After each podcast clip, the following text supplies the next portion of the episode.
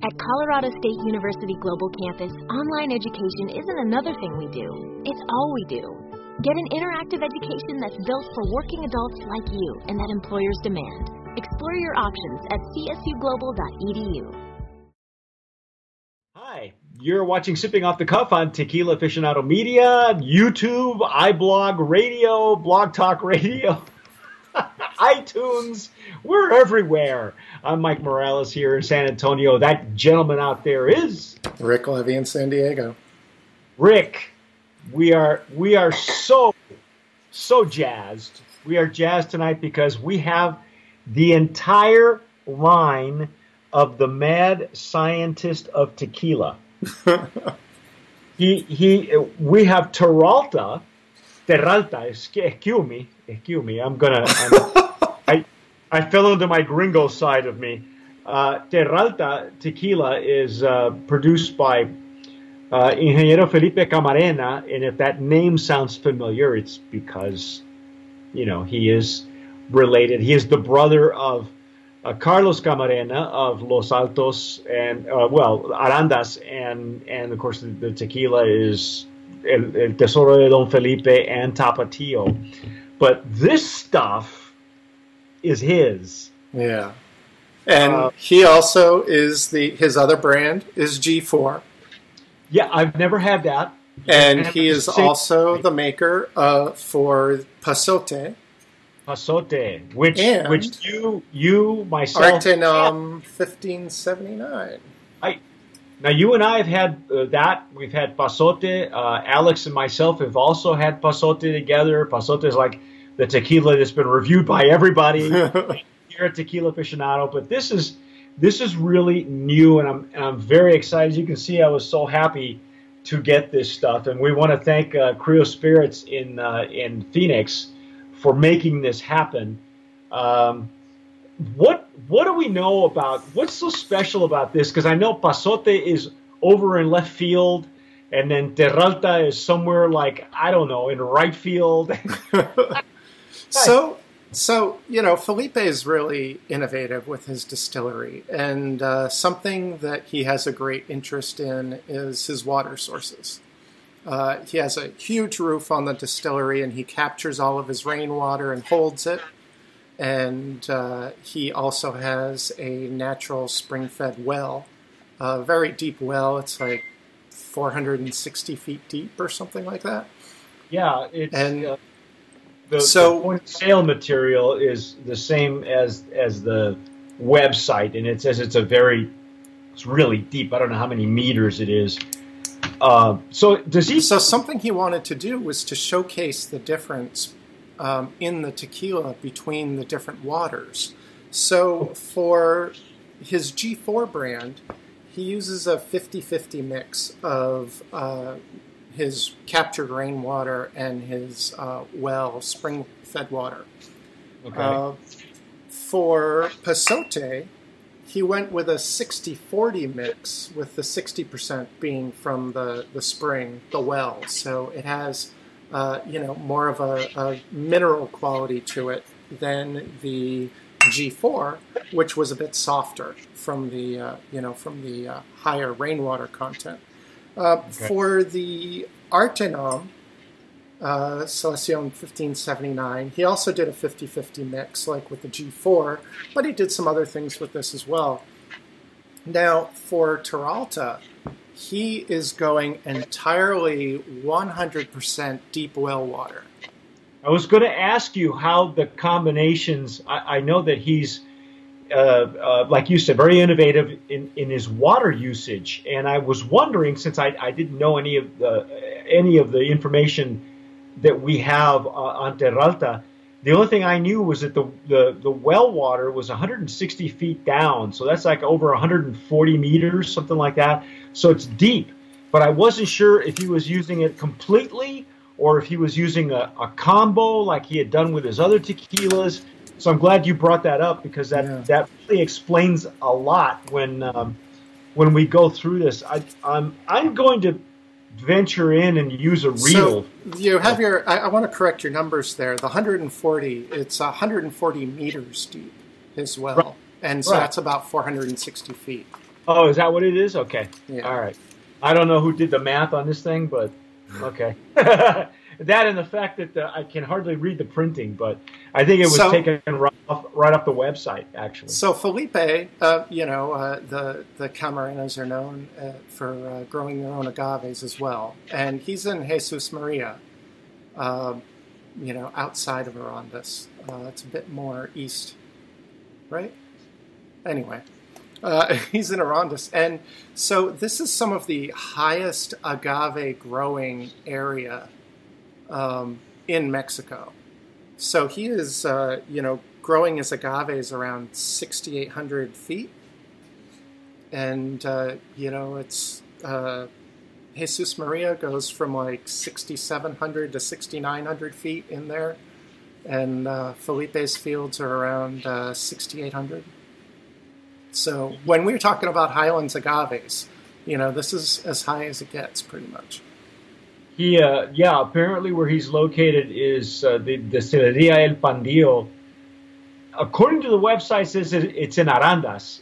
I I'm not sure. It, it, approximately 80 miles from Guadalajara. Again, we get the we're getting differing information because you know uh, it's it's not consistent. I know that it's at uh, El Pandillo, which is his distillery, and that and that would be the uh, the, the Artenom that you showed a little bit earlier. Well, even on the uh, even on the uh, Selección, it says uh, Jesus Maria.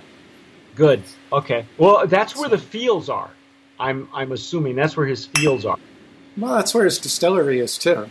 His So- distillery okay. is in the center of his his uh, fields. Okay. All right. Well, At least uh, from the satellite pictures I've seen. from the satellite pictures. I don't know. I think we need a close up of this bottle, man. I think we need to we need to. Yeah. Well, another interesting thing about Terralta, you see, he has, um, you have, there's a, a, a raised glass here. It's uh, a Tahona with uh, bull and uh, agave pencas, and so that's on the front of the Terralta bottle. He's actually using the same bottle for G4, but it's turned around, and so that embossed symbol appears on the back. Well, you know, the whole website starts with I'm in the I'm not in the business of fancy bottles. I'm in the business of making tequila. That's and right. th- you know what? You can't you can't be more honest than that, Yeah. Frank.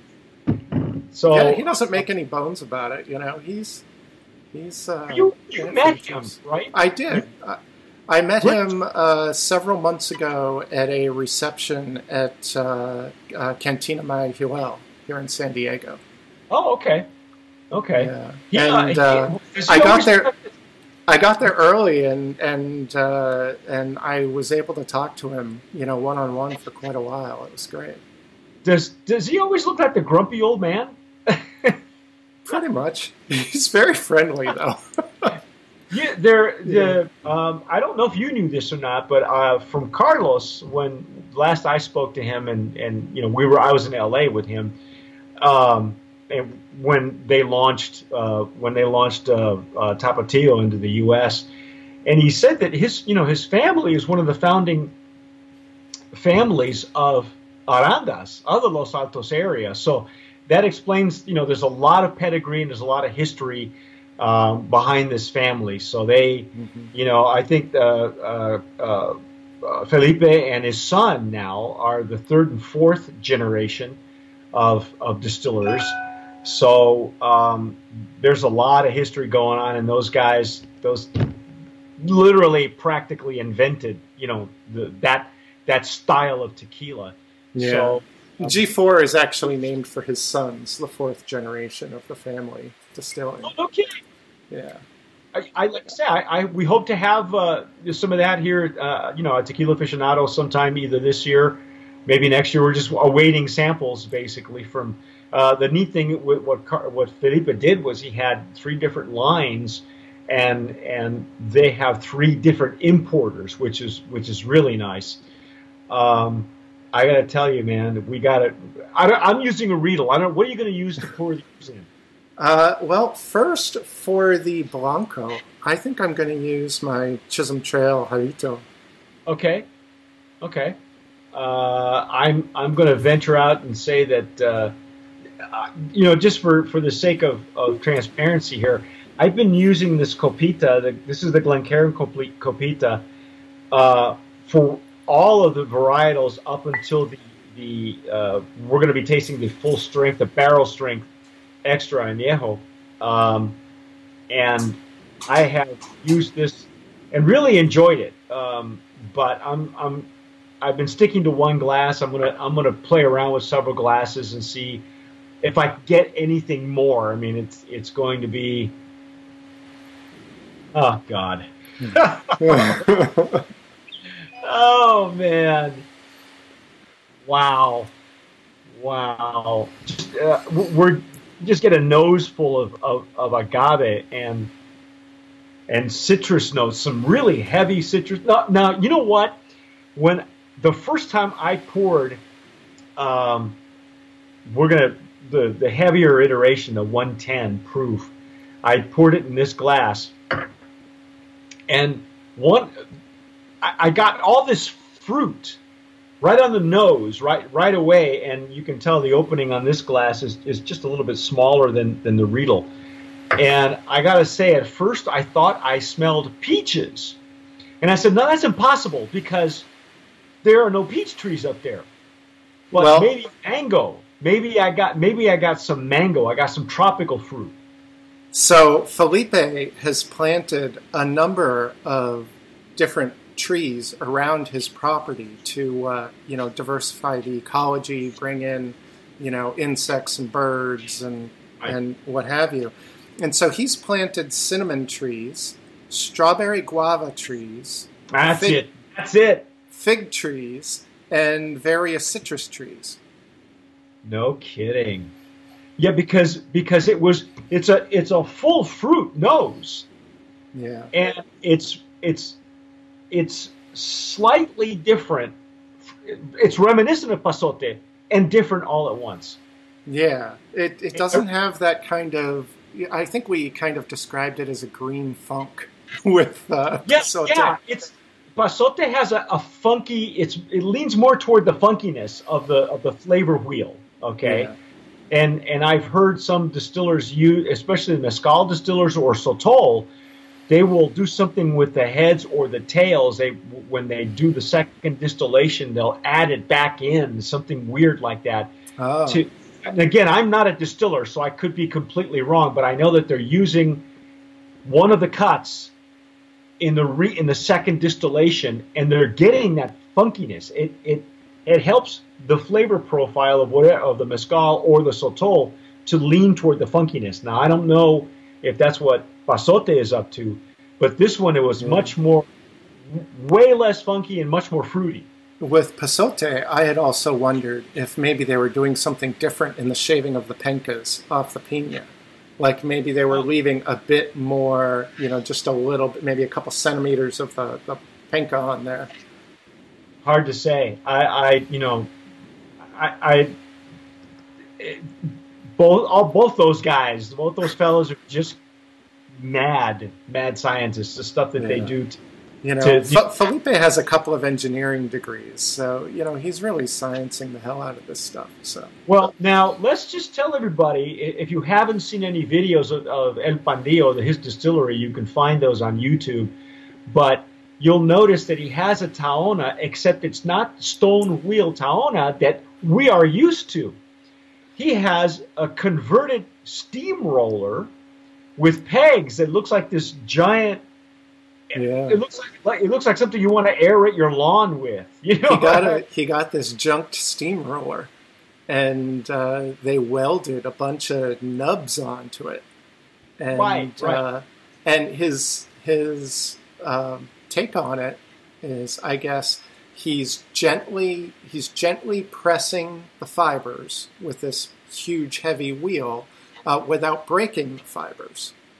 And he says that you know if you're able to do that without breaking the fibers, you get a different flavor profile. I, I right now I agree because this is a beautiful nose, Rick. This is really yeah. something. It's, it's it's fruity. It you know both you and I are using two different uh, pieces of glass, and we're getting just about the same thing. Yeah, I'm getting, um, you know, now that it's opened up a bit, I'm getting some of that fresh, starchy apple center that I find um, in a lot of Highlands. He, uh, the other thing too is, uh, I think he's using the the uh, uh proprietary yeast that is a, a family recipe. It is is the same yeast that his grandfather, Don Felipe, had been using. So it is it is a, a, a strain that's that's exclusive to the Camarena family, or at least to Carlos and Felipe, not not so much the commercial Camarena that they're related cousins. I think he's using, you know, he might be using some of just the natural environmental yeasts as well. Uh, whatever he's doing, he's got me hooked, man. This is you. you yeah. This is a, a Blanco. It it's really funny. You and I will will uh, linger over an añejo or an extra añejo, but with Felipe's tequilas, you linger over the blancos, and and you notice that the the the aged versions of his expressions are not very deep in color, and we'll get to that when we get to the to the the others. Yeah, the, the rest of- he's really about the blanco in his tequilas. You know, that's yeah. where his I think that's where his love lies. Um, the the barreling, I, I, think, is something he's uh, you know he does it because that's you know people want those expressions. But uh, I think with the barrels, he usually does a fairly light touch because you know he really wants the agave to show through. Well, uh, as we go through those expressions, we'll be able to tell you a little bit more about the, the barrels. But. I got to dive into this Blanco, man. I, I got to taste it. Another innovation Felipe has done at El Pandillo is that for his uh, for his ovens, he uses the you know stone masonry ovens, and uh, he has actually uh, you know the way they usually work is that they run steam in through the bottom to cook the agaves from the bottom up, but then you end up with the agaves on the bottom; they get heavily cooked, and then the ones on the top that get you know less, less well done.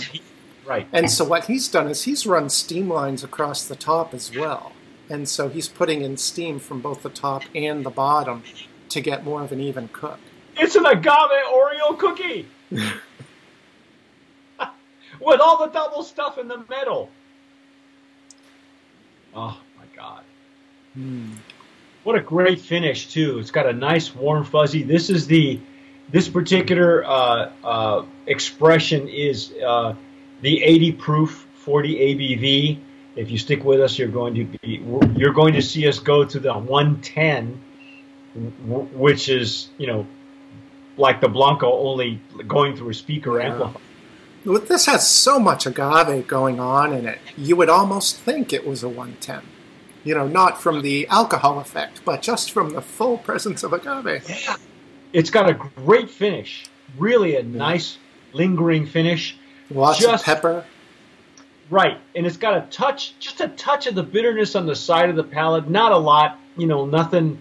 You you you'd really have to dig into it to, to find it. It's not annoying. It's not off putting. Yeah. It's perfect. Yeah, it's, a, it's a full sensory experience. Oh my god. Now, Rick, um, something about the water. The description in the websites talk about the water being viscous. I, I yeah, I, I hesitate to think that that's the case because if it's viscous, I you know that that would denote that there's some sort of oil, some sort of. I think what they're I think what they're getting at is that it's coming from deep well water, so it has a higher mineral content. Well, that's than, that's what I wanted to correct. Is I think that the minerality is what I'm getting on the sides yeah. of my palate, and and on the nose as well. Yeah. Um, the viscosity, I think, happens in distillation as far as I'm concerned. But yeah, the water would definitely have to have something to do with that. Yeah, well, uh, the uh, the the minerals would increase the density of the water, I would imagine. Okay. Whereas the rainwater would uh, be lighter because it wouldn't Light. have, yes. it wouldn't have those minerals in it. So I think that's what they're trying to get at with this. He's certainly not pumping up any goo from underground. yeah, I was going to say if he's pumping vis- viscous water, he's wasting his time in the tequila business. we gotta call the Ewings out there, man.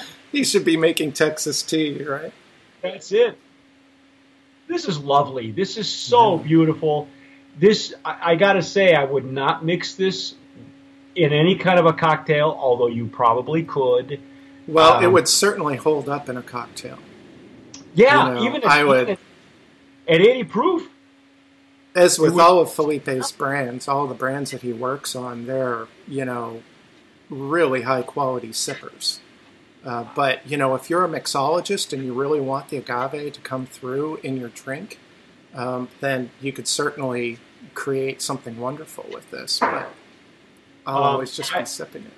I would say that, that this is a, a, a beautiful uh, representation of what is possible from the Jesus Maria slash Arandas area.